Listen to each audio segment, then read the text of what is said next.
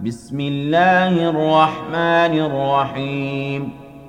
هل أتاك حديث الغاشية؟ وجوه يومئذ خاشعة عاملة ناصبة تصلى نارا حامية. تسقى من عين آنية. ليس لهم طعام إلا من ضريع لا يسمن ولا يغني من جوع. وجوه يومئذ ناعمة لسعيها راضية.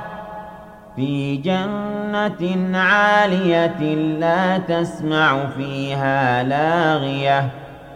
فيها عين جارية.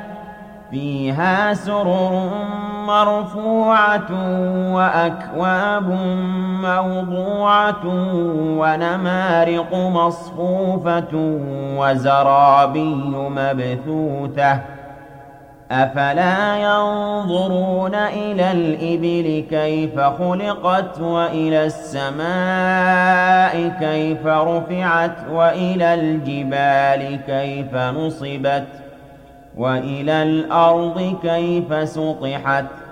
فذكر إنما أنت مذكر لست عليهم بمسيطر إلا من تولى وكفر فيعذبه الله العذاب الأكبر.